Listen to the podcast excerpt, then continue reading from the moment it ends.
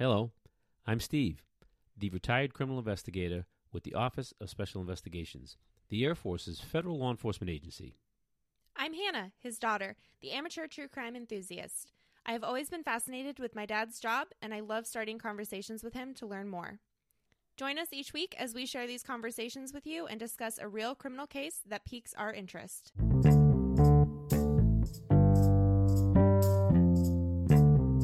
Welcome back, everyone, to True Crime Archives. So, this week we actually have a case that comes from where you grew up, and close to it at least. Well, right in my home state of Massachusetts, out out west. You know, I grew up just west of Boston, but this is Princeton, Massachusetts.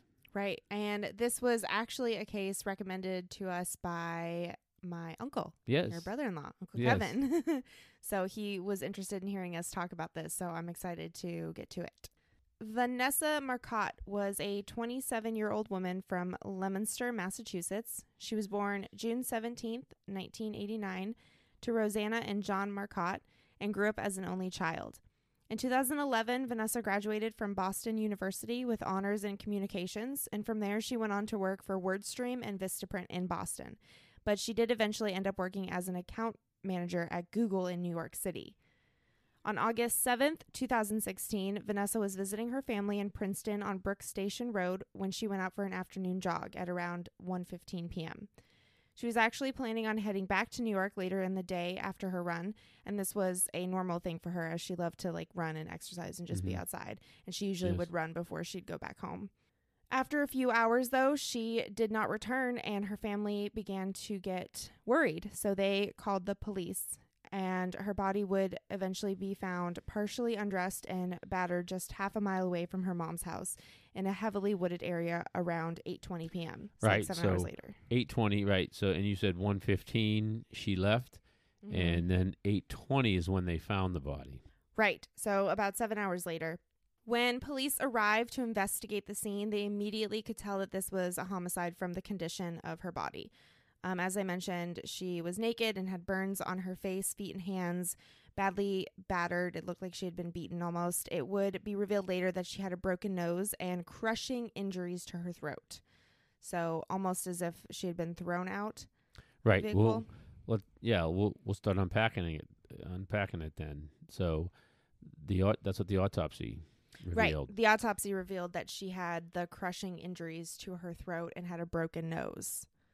Yes. So, um, I guess they could they didn't know that right away, but they could just tell that. No, but but right away, as you mentioned mentioned, so sh- there was some clothing that was missing, and obviously she was battered up, and her what would you say? Her hands and her feet. Her hands, face, and feet were face all burned. burned. Yeah. Some other things: her clothes, cell phone, and earbuds were missing. So so right off the bat, this is uh, you know the police know they have a Yeah, they a- could tell a- immediately. a, a crime. you know this isn't some accident or anything. Burning of the hands. the Mhm. feet and the face only, and then missing some clothes, no no cell phone. Y- Yeah, this is this is suspect. So they know they got something on their hands. Uh, they also find foreign DNA. So they're obviously they're there. They're processing the scene. They're collecting evidence, collecting DNA. Uh, they find DNA under her fingernails. They find socks and a hair tie that is actually found on her that is tested positive for gasoline. And then a partially burnt sneaker found near her body. Right. So that's kind of all the evidence there. So they did good good good crime scene. This is uh, 2016. So obviously we're well into the future in advancements in collecting evidence for something that may be needed down the road for, for some sort of science examination. So Right. Not like all the other cases we've done up until now. right, this is the most recent one. It was so frustrated, and you'd ask me a question, and I would tell you, well, in 1957, well, in 1967, uh, well, in 1987, they started collecting evidence uh, for DNA. They got DNA from under her fingernails, right? So this is Mhm. important because years ago, back in 1957, when we when we did that case, they weren't scraping the fingernails necessarily. So they come in, the crime scene investigators, they have uh, some tools and they scrape under uh, her fingernails. And they, they actually, the district attorney will actually later on laud her for um, for helping because she must have fought So Right. there was a lot of DNA under her fingernails. So that that tells the police right off the bat and tells me that she was fighting and she was scratching and, and scratching. So that's also good because Right. if, if you find somebody immediately, maybe they checked into the hospital or in the area and they have scratches, that, that always helps. But yes, so she was scratching and, and fighting. So reading about that was a little bit like surreal for me because you've always, you know, as long as I can remember, have told me if I've ever been in a situation where I've been kidnapped or something to scratch Scratch. In order to leave Yep, DNA. did. So I whenever I read stories about women who were able to, you know, fight and scratch and get DNA under Yeah, that's what stinks about growing up yeah. the kid of a special agent. Yeah, and that you told me that a long time ago. I was young. well, I mean, you always want to fight. Right. I mean, obviously, I but you think- made a point. I remember specifically you made a point to say Scratch. make sure you yeah because if something happens we want to be able to get dna Scratch and make observations, right? Mhm. which is why as i said before i'm so observant Yeah, now right. Talk out loud, you Yeah. know, t- uh, tattoo on uh, on the forearm, you, you know, yeah th- that kind of thing. So they're they're collecting DNA and they get DNA. They get huge profile from her underneath her fingernails. Right. So this all happens on august 7th right? This is when the murder happens when they go out there.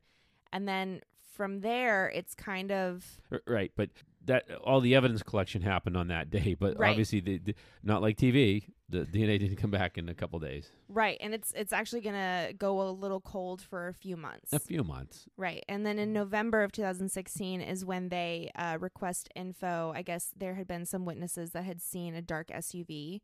Right. So so they're going to put that out to the public. And yeah, let's unpack this. So what's going on now? Um, obviously, they they have to go tell the parents, and so she's a half a mile from her parents' house, and you can look up the uh, the the street. Brook Station Road in Princeton, Massachusetts. You can look it up and go on go on to sort of um, Google Earth. You know, I'm familiar with this type of neighborhood. Mhm. It's the the parts of Massachusetts that are sort of rural and old town, small town like that.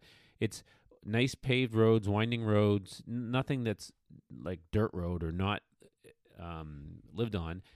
And they have very big houses, but the houses you have neighbors, but you're just not on top of each other. You have some acreage, right. and then the driveways go all the way back. So driveways are probably maybe a quarter mile, less than quarter, but not typical pull in like the city. You know, your your driveway.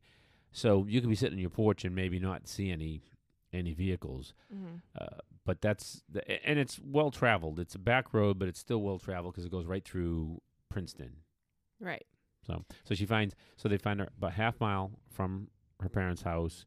She goes out to jog. So immediately the pe- police are thinking, all right, what's what's going on? Did she know somebody? They probably knew somebody. Somebody was in the area. You, you know, they they have to start going through the list of things. So Right. And at this point, they also come up with a theory because uh, a week prior, there had been a couple other murders up in New York that Yes. had been very similar. They happened under, under similar Mhm. circumstances. So they were thinking that maybe it was a serial killer or is something somehow connected. But in February 2017, um, someone was arrested, by Arrested for DNA that, and right. those others. Yeah. So they realized that it wasn't him. They end up putting out a uh, 24 hour tip hotline and they receive over 1,300. yes, thirteen hundred Tips. tips. Mm-hmm. and man, you just you have to track them all down too. What what are some of the first? Okay, so let's. What's going on right now is DNA is being processed. Mhm. Okay, and this tip lines going out. What's what's happening? What's what's going on in the investigation? Somewhere between November and December, I think. Right. So witnesses are calling in saying they saw a vehicle follow Vanessa um, and then turn around and continue to follow her. That's one of the tips. Another person said that they saw Vanessa stop at a market on Hubbardston, Hubbardston Mhm. Road for a drink and then walking while on her cell phone past 1 p.m. Yeah. So we have quite a few sightings, and then another person comes forward and say says that they uh, saw a man, um, and they described him that was standing by his vehicle, and he drove past two different times. Right. So this is like the a key. 12 and 2. This is the key. So you get all these tips that come flowing in, Mhm. and you got to pay attention because every on- once in a while you're going to get a, a tip that's solid. So he sees a dark SUV. I think he had described it as like a Ford Escape. So it it, it was right around the location of where her body was found, and the there was a man, medium built, medium sized man, on a cell phone with the with the trunk uh, the hood up. So he drove by at 12:45 I think. uh, he dro- 12:15. yeah, he drove by. I have it here somewhere. Twelve forty-five. He drove by at twelve forty-five, and he sees that. But then he cir- he says, "Okay, I was going to stop and, and see if he needed help, but he had a cell phone, so I Mhm. no no need to do that." So then he drove back, and he sees the same vehicle at at two like 2:15. 2:05 p.m. and nobody's there. So this is a pretty good lead, a pretty good tip. A a, a male, medium built with a, with a dark SUV, and so okay, so they they have that tip. Okay, so while they're going through all the tips, they also, um, on February 23rd, 2017, Worcester County District Attorney Joseph D. Early Jr. says that the DNA of Vanessa's killer had been sent to a lab and a profile was actually created. Yeah, So, based on this profile, um, they're able to say that the suspect is Hispanic or Latino male in his late 20s to 30s, average height, athletic build, and short or shaved hair. So, kind of matching, you know, corroborating what that witness said. Yes. Tip said. and this is for our listeners. This is a different, another twist on DNA, right? Mhm. Oh God, I love how we're just all these different twists. So this is much like when, so your mother and I, we sent our our pro our spit our Mhm. profile into to Was it 23andMe? You no, did? No, you did Lord. the It- Ancestry? ancestry.com, and it comes back and it says, it says you're like for me, it says I'm sixty percent Scottish and forty percent Irish, and from this part of the region, right? So, Yeah. so this is the type of profile that comes back. They're able to Mhm. say it's a Hispanic Hispanic male. So now you take that with the dark SUV, which was a good lead, and you have somewhat of a of a description to to send out. Is that so? Do you think they like quite literally did it like it was like the same thing? Because that I feel like how how I don't know. That seems weird to me that they can definitively say that the suspect is Hispanic or Latino just based off of that. Because you and mom, your results came back very different than what we've always been told. Correct. So like That is we've always So, been under the no, assumption. you, you're throwing a wrench in. I'm just saying That- that's that- confusing that's to me. correct. The way you just explained it, I hadn't- hadn't thought of it like that. but but the Hispanic um, DNA is probably a little bit more solid. Uh, Like the part of the world that my ancestors come from, there's it's it's a lot of mixture Scottish, Well, I'm talking about Irish. mom. right? There was like no Mexican in her in her thing. It was mostly like Native American, Native American, and Spaniard. though, but that's that's still that lineage. But but she didn't come Mm. back Scandinavian from from Europe, right? So You're right, but so i- yes, it's problematic, but they got nothing to go on. So they Okay. got to. I know. I'm I'm just so I'm just asking. right. So you want you want to pick it apart, uh, right? That's what I'm So- here for. I'm here to ask you the hard questions. Yes, that that's for that's for the um. We're gonna probably get It's to for that. the jury. yes, that's for the that's for the defense attorney and for the jury. But we're probably we're probably gonna get there. I can probably answer that question later on. But yes, they believe that it was a Hispanic male based on the DNA, and, and I mean it's solid. They had so much DNA from her finger, uh, her fingernail, Right, right. and then this description was was really solid. So they say, "Hey, police departments, um, here's here's a description of of what we're looking for, of the person we're looking for, suspect in the murder of Vanessa Marcotte." So that's that's what's going on. Right. Now a Massachusetts state police trooper is on patrol. When just is this? Driving. When is this? There's no specific date. So I think in in a few months later. So it does go cold for a little bit, right? And they have this profile. Right. Okay, hold on. Let's He's back- arrested. I can tell you. We Yeah, I can think it was edit like this part April. Wasn't it April? It was somewhere around April. April. He's arrested on April 14th, so, it was it's probably like like, s- yeah, a week or so. So the beginning of April, A- we'll a- say. April of 17. So from like November to December, you know, it, it goes cold. But here's what they did in the meantime. We're going to talk about, they called the profiler. Remember they called uh, the FBI profiler? briefly, yeah, they uh, the FBI profilers make another appearance. Yeah, so this is interesting because you know I've been reading a bunch of books uh, by John Douglas, all his books, and he was Mhm. the sort of the forefather of not the behavioral science unit, but the serial killer profile. right. Uh, I mean, his he, he was the first one that that coined the term serial killer. Actually, it's the my favorite Netflix um, Mindhunter is is based off of it, loosely based off of it. So, Or Criminal Minds. oh yeah, right, right, right. I same like that thing. one. So they, the this profiler is retired. and She works over at at, at um, George Mason University, which is actually just down the street from me here. And you know, they say, "Hey, wh- wh- what say you?" And she's because they don't have any leads at this point, right. and she's coming up with, you know, what what type of person um, this might be. And it's funny, I felt pretty cool because I was already formulating in my head, and some of the things she came up. with, I said, "Oh, good, I'm paying attention to, to Douglas," because so You're she, good at your job. so she says there's probably no personal relationship because the Mhm. the brutalness of the attack. So so because the autopsy showed that she was brutally attacked and murdered.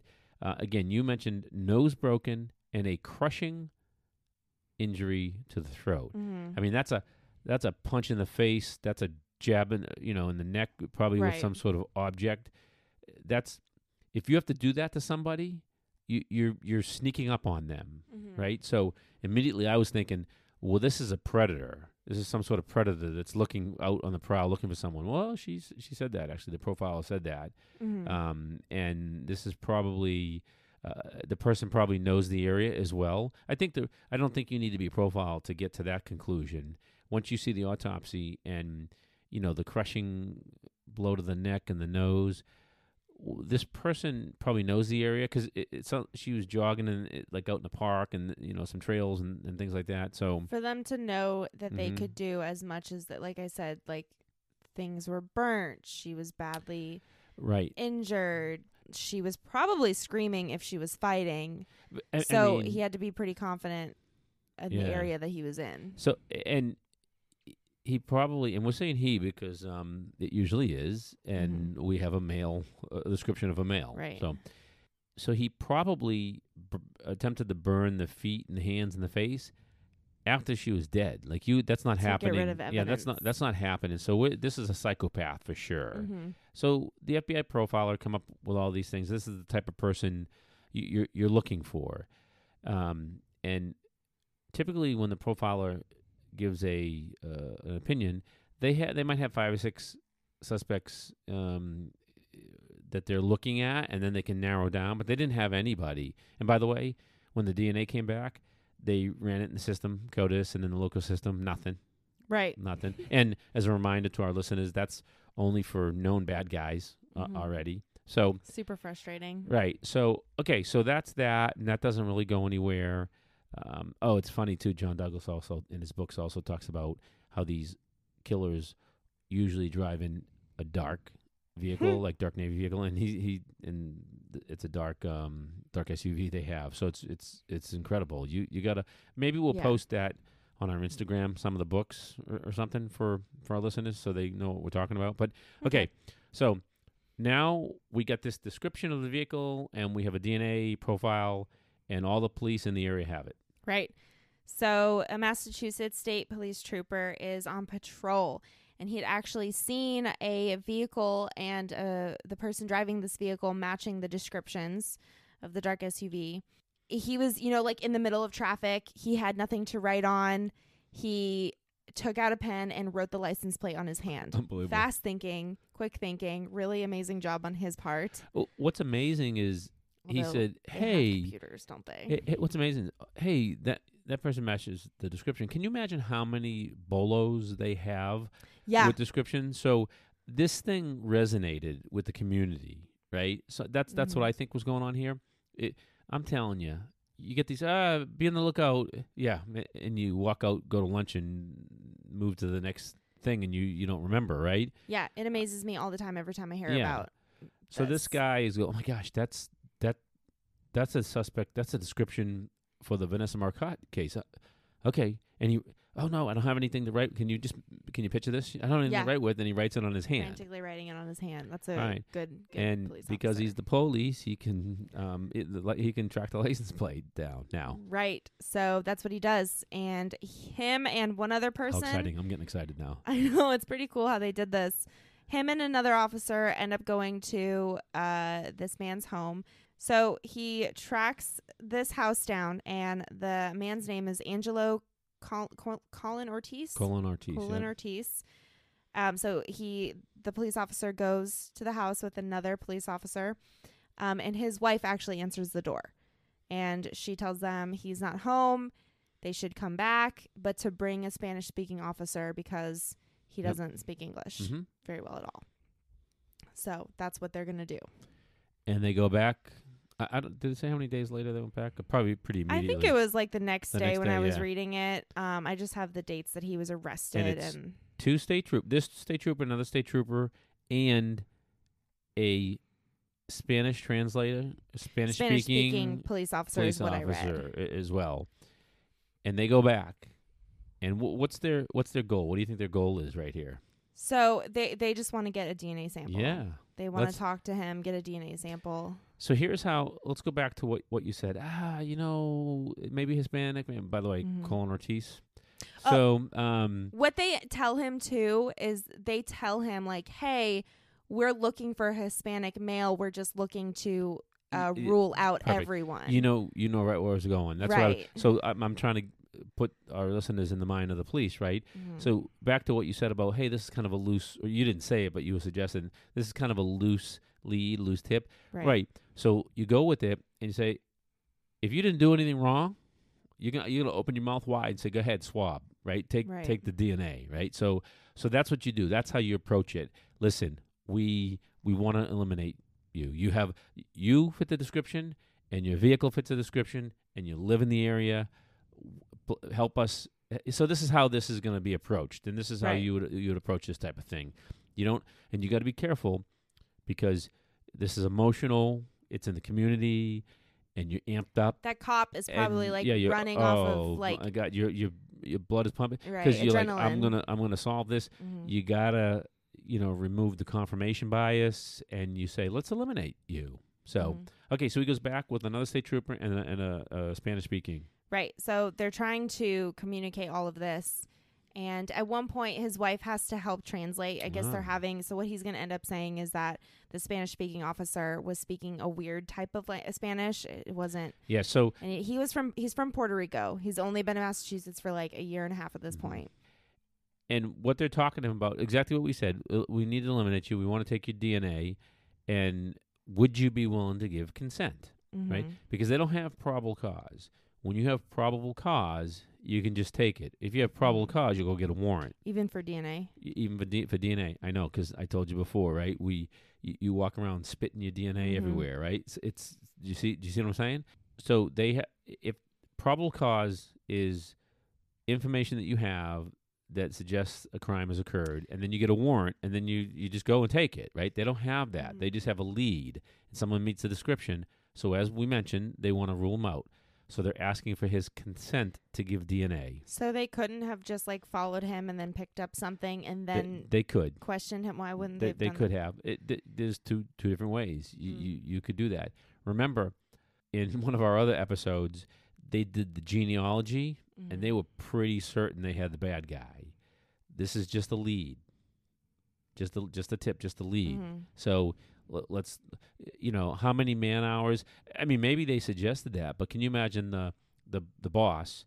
Right. You want to do how many man hours, and you're not really sure if this is the guy? you know just go knock on his door, get consent, and and and go from there. okay. So yeah, so I mean that, that's that's possible how it went. Remember we talked about that. You know, a, a lot of sometimes these things, these operational activities, are based on manpower and money and, and things like that. So, but that's a good a good a good point. Good question. Uh, okay, so they're gonna they're asking him for consent. So whatever takes five minutes takes ten minutes through translation. right. Whatever takes thirty minutes takes an hour through translation. I've done this before. This is it's yeah. Really? Well, I've done translation Okay. through Oh, translation yeah. before. Yeah.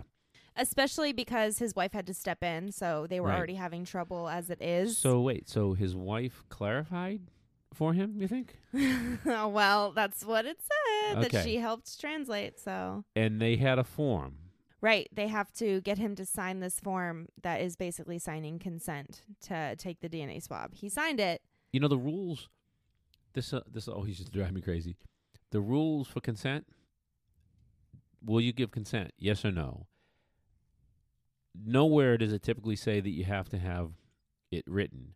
However, all police departments, all prosecutors, all jurisdictions have some sort of form. I feel like that's kind of common sense though, because you could easily go back and say, I didn't give consent. Right. If you don't have it written down or signed that you did, This is important. So, police officers are found to be credible. When you walk into the Mhm. courtroom, you're you're credible.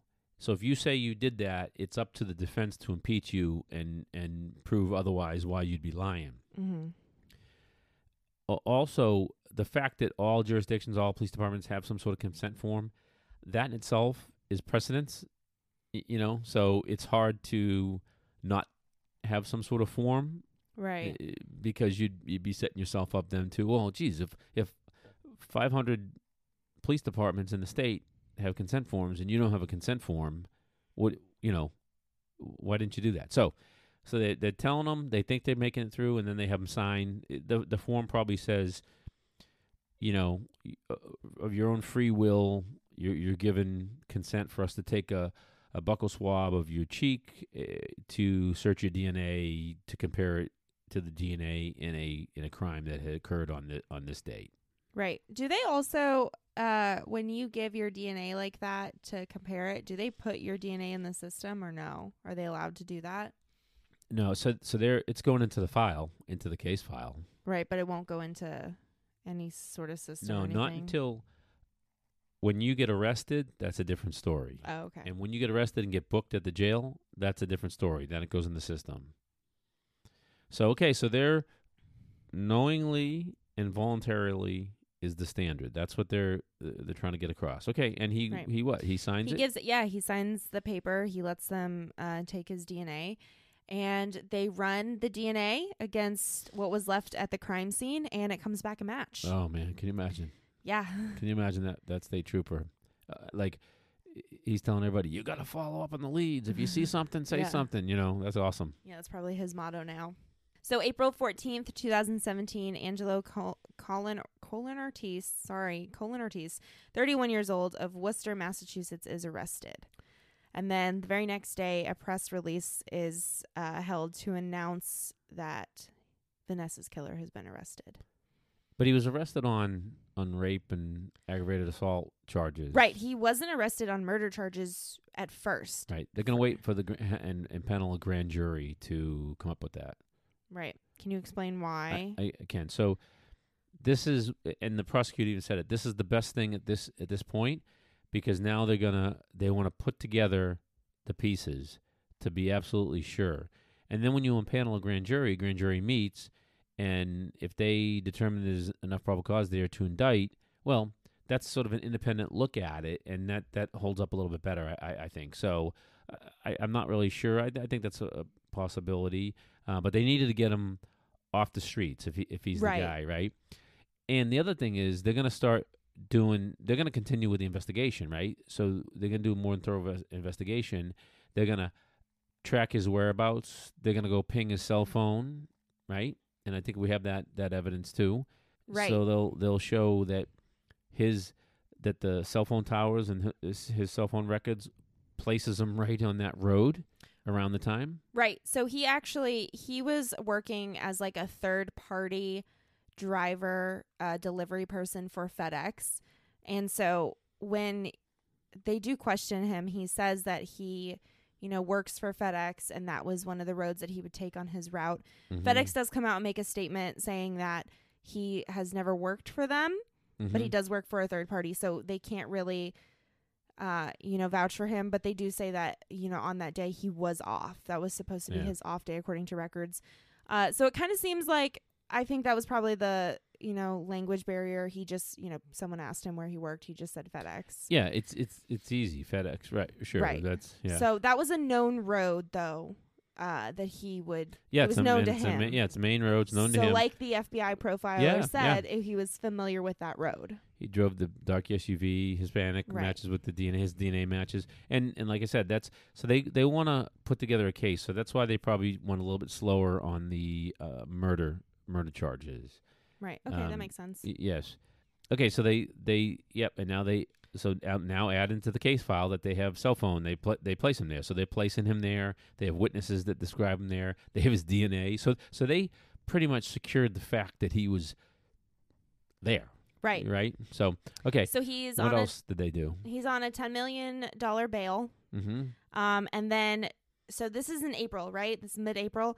June 23rd of 2017 is when he is indicted by the grand jury on hmm. murder, aggravated assault, and assault with intent to rape.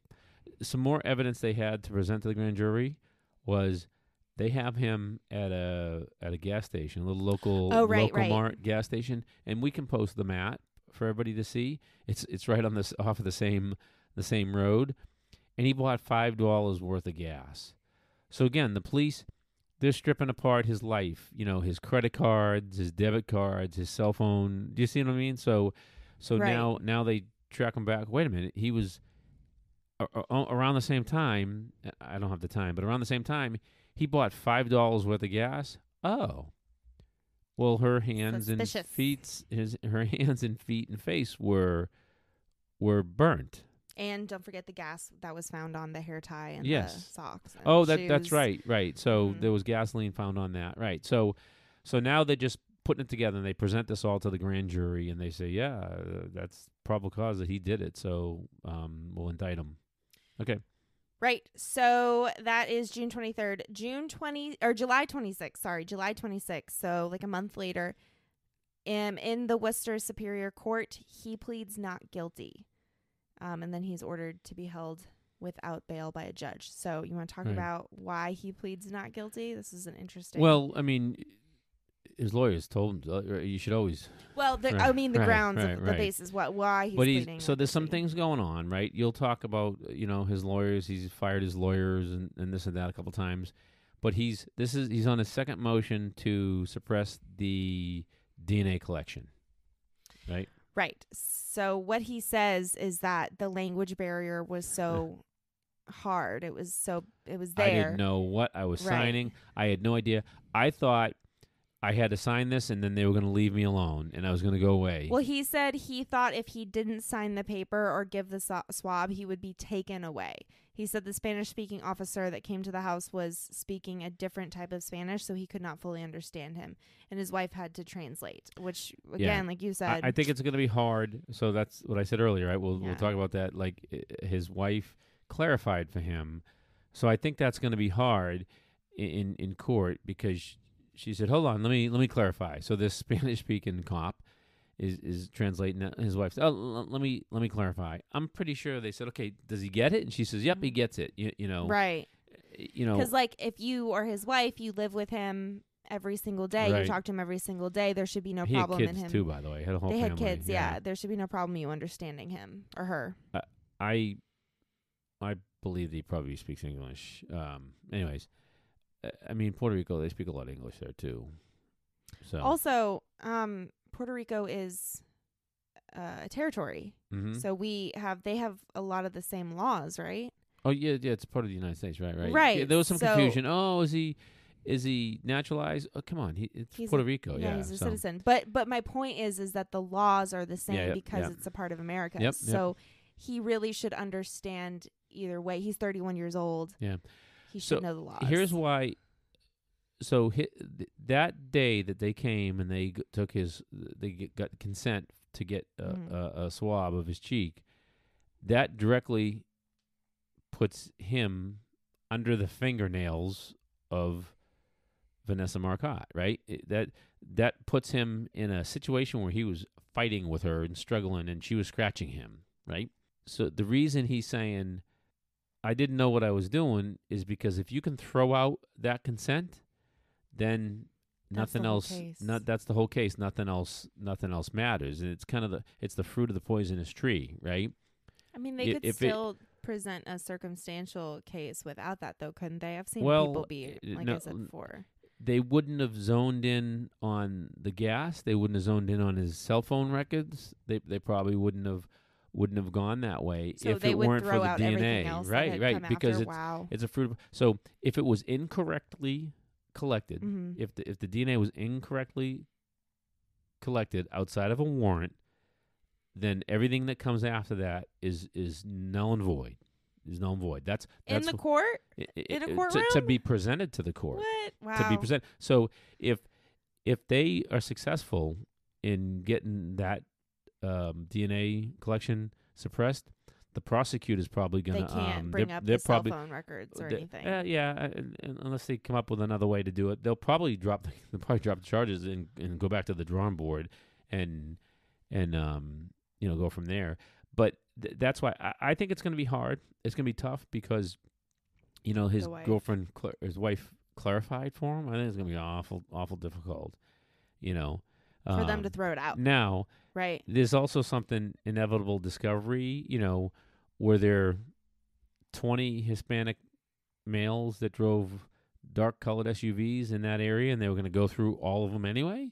You know, that's so they'll have they can put together something like that and it's called inevitable Ah. discovery and if if that exists, they could they'll probably come back and argue that. But I, I don't know that they're gonna win this. This is the second time he's requested that, I think. Right. He he filed that motion and then he ended up uh firing his attorneys. They Mhm. didn't So that's the se- I believe that's the second time that I believe that's the second time that he that he's filed that motion. Right. Uh, so so that's where it stands right now. And and this had happened in COVID. It, it got extended through COVID. So then it got re-extended. So you know he this is the second time because he's had more than one a- attorney. And that's the bottom line. If they can throw out that collection, if they can say that the, the it, it was it was wrong, it was coerced, uh, it was improper, I, they didn't have the right Spanish speaking, I, I, I think um, everything is going to be difficult after that. But I'm pretty sure, you know, I mean, they have a Spanish speaker, uh, you know, there are three witnesses. I, I- think now what I couldn't find is is was the form in Spanish too, because sometimes they do that too. Uh, Oh, they- they- especially in 2017, Y- everything is in. English So, so right. I don't, I don't know that, Uh, but that's why. That's you, Mhm. that's for your main question there. That that's why. If you can, um, and it's you very rarely see this kind of thing. Once in a while, you see it happen, but it doesn't doesn't happen. You know, um, there's there's good faith rules. Like I said, there's inevitable discovery. What have they gotten it anyways? Maybe they have. Maybe they have. You know, because there are parts of the investigation we don't we can't have access to because it's still ongoing, right? Mm-hmm. maybe they have information that leads them leads the police to him anyways Mm-hmm. and that's that's inevitable discovery too they have something that says well w- look these three other steps we are going to do it, it was going to bring us to him anyways so um so i'm pretty sure they have their act together and they're not going to lose that that motion cool. so Awesome. right. So, yeah, as of right now, um, it is just pending trial, um, because he filed both of those motions, and then he did fire his attorneys and request new ones. So, uh, we're just pending a trial right now. Like you said, Right. because of COVID, kind of pushed everything back. so we'll we'll wait we'll follow this one Yes. because y- your uncle's going to want to ha- have a follow up too so Yeah. um we'll follow this one and we'll we'll I'm sure everyone will want to. and we'll give an update. I mean, we may not do a podcast for an update, but we'll put an update on the on the Instagram or something. Yeah, we will definitely give you guys an update in some way. What's some good news about this uh, case? Let's stop talking about the bad guy and talk about uh, Vanessa. Yeah, so we wanted to highlight uh, something that her family and friends have done for her. They actually did this in September or December of 2016, so a couple months after her her murder, before they had the suspect. They set up a uh, foundation in her name. It partners with organizations that provide educational programs and mentorship opportunities to promote female empowerment and gender equality. They provide things like self defense for women. Um, they put on events and fundraisers. They provide self defense tools for women. Mhm. So, any type. I, I actually Like- like, they actually have a, an, a program in there too for young men, young boys that are already starting to maybe show signs of abusive behavior towards women to, to help them to get them in workshops and help them. Pre- that's pretty interesting Right. too. it's a pretty cool fo- foundation. Yeah. They do a ton of stuff. Um, you can make a donation, or you can even get involved with volunteering at vtmf.org. So Cool. it's yeah, it's pretty awesome. All right. So All right. More fall. that is it. Yep, that is it for this week. Uh, thank you guys for sticking with us uh, for our first current-ish one, Yes. something that's not from the 50s, 60s, or 70s. If you are enjoying uh, following and listening along to all of these cases and hearing our discussions, you can follow us on Instagram at True Crime Archives Podcast. We post behind the scenes and updates. And we would love to hear your feedback on Apple Podcast. If you can go rate and review us there, we read all of the comments. We love hearing from you guys. Um, and that's just going to help us get out there to more people. And I think that's it, right? All right. Until next week. Yeah, we'll see you guys next week.